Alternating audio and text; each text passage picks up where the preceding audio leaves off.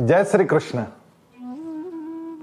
भगवत गीता में योग के बारे में अत्यंत विस्तार से चर्चा हुई और अष्टांग योग में जो यम और नियम होते हैं, उस पर भी भगवान का कटाक्ष रहा। छठे अध्याय में, जिसका नाम ही है आत्म संयम योग, उसमें मन के संयम की अनेक विधा बताई गई। यम का मतलब ही संयम होता है। और संयम से ही यम का आरंभ होता है। अष्टांग योग का यह आरंभ। भगवान कहते हैं कि किसी भी चीज़ में यदि आप मन एकाग्र कर लेते हैं तो यश का मार्ग प्रशस्त होते चलता है। यहाँ पर एक बहुत सुंदर श्लोक भगवान कहते हैं, शनै शनै रुपरमेद बुद्ध्या धृति गृहीतया, आत्मसंस्थम मन कृत्वा, न किंचित चिंतित शनै शनै का मतलब होता है धीरे धीरे धीरे धीरे क्या करना चाहिए? यशस्विता के लिए शनै शनै रूपर में बुद्धिया धृति गृहितया बुद्धि को धृति यानी धैर्य पूर्वक बुद्धि रखकर आगे बढ़ना चाहिए। आत्मसंस्तम मन कृत्वा, हमारा जो मन है, उसको निग्रही बनाना चाहिए। और आगे भगवान कहते हैं, न किंचित चिंतित इधर उधर बिल्कुल भी ध्यान ना भटके इधर उधर का कोई चिंतन हमारे मन में ना आए। ऐसा जब हो जाता है, तब निश्चित ही हमारा मन एकाग्र हो जाता है और एकाग्र मन से जो भी काम किया जाता है, वो सुंदर ही होता है। एक बड़ी सुंदर कहानी हमारे इतिहास में आती है। एक पानिनी नाम का बच्चा था। इस बच्चे को सब लोग मंद बुद्धि कहते थे। उसको कोई बात समझ में नहीं आती थी। उसकी माँ बड़ी परेशान थी। क्या करे इस बच्चे का कुछ समझ नहीं आ रहा था। किसी ने कहा कि इसको गुरुकुल में ले जाओ। वहाँ के गुरुजी से इसे मिलाओ। हो सकता है कुछ कृपा हो जाएगी। परेशान माँ अपने बच्चे को लेकर गुरुकुल में पहुँची। वहाँ के गुरुजी से मिलाया। गुरुजी ने कुछ प्रश्न पूछे। पानी ने एक भी प्रश्न का उत्तर नहीं दे पाया। गुरुजी कहने लगे, बड़ा जड़ बुद्धि है। इसको तो कुछ भी नहीं आता। मैं क्या सिखाऊँगा इसे? गुरुजी ने कहा, तुम्हारा हाथ दिखाओ। गुरुजी ने हाथ की रेखाएँ देखी और गुरुजी आश्चर्यचकित रह गए। गुरुजी ने कहा, तुम्हारे हाथ पर तो रेखा ही नहीं है।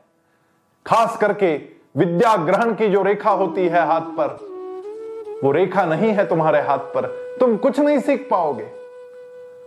पानिनी को बहुत बुरा लगा। जब गुरुजी ने मना कर दिया तो माँ पानिनी को लेकर फिर घर पहुँची।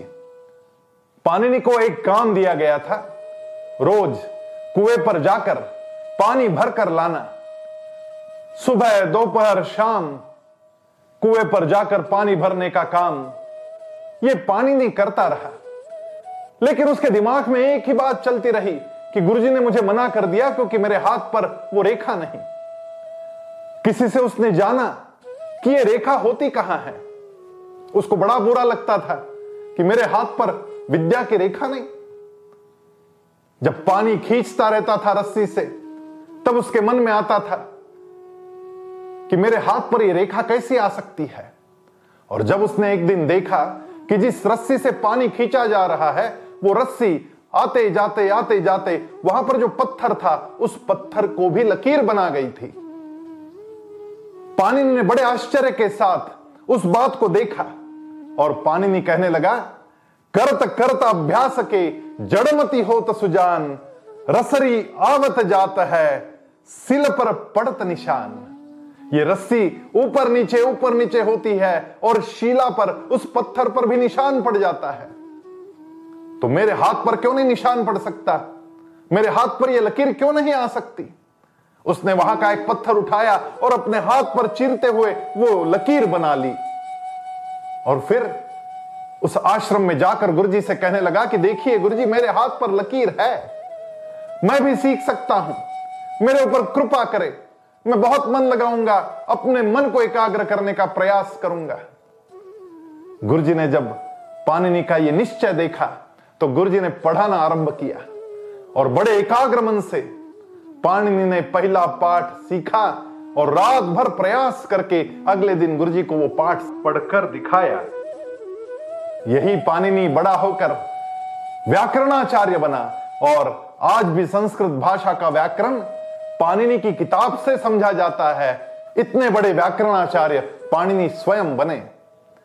किसी काम में यदि मन लगा दिया मन के साथ दृढ़ निश्चय कर लिया, बुद्धि को धैर्यवान बना लिया तो कोई भी काम असंभव नहीं।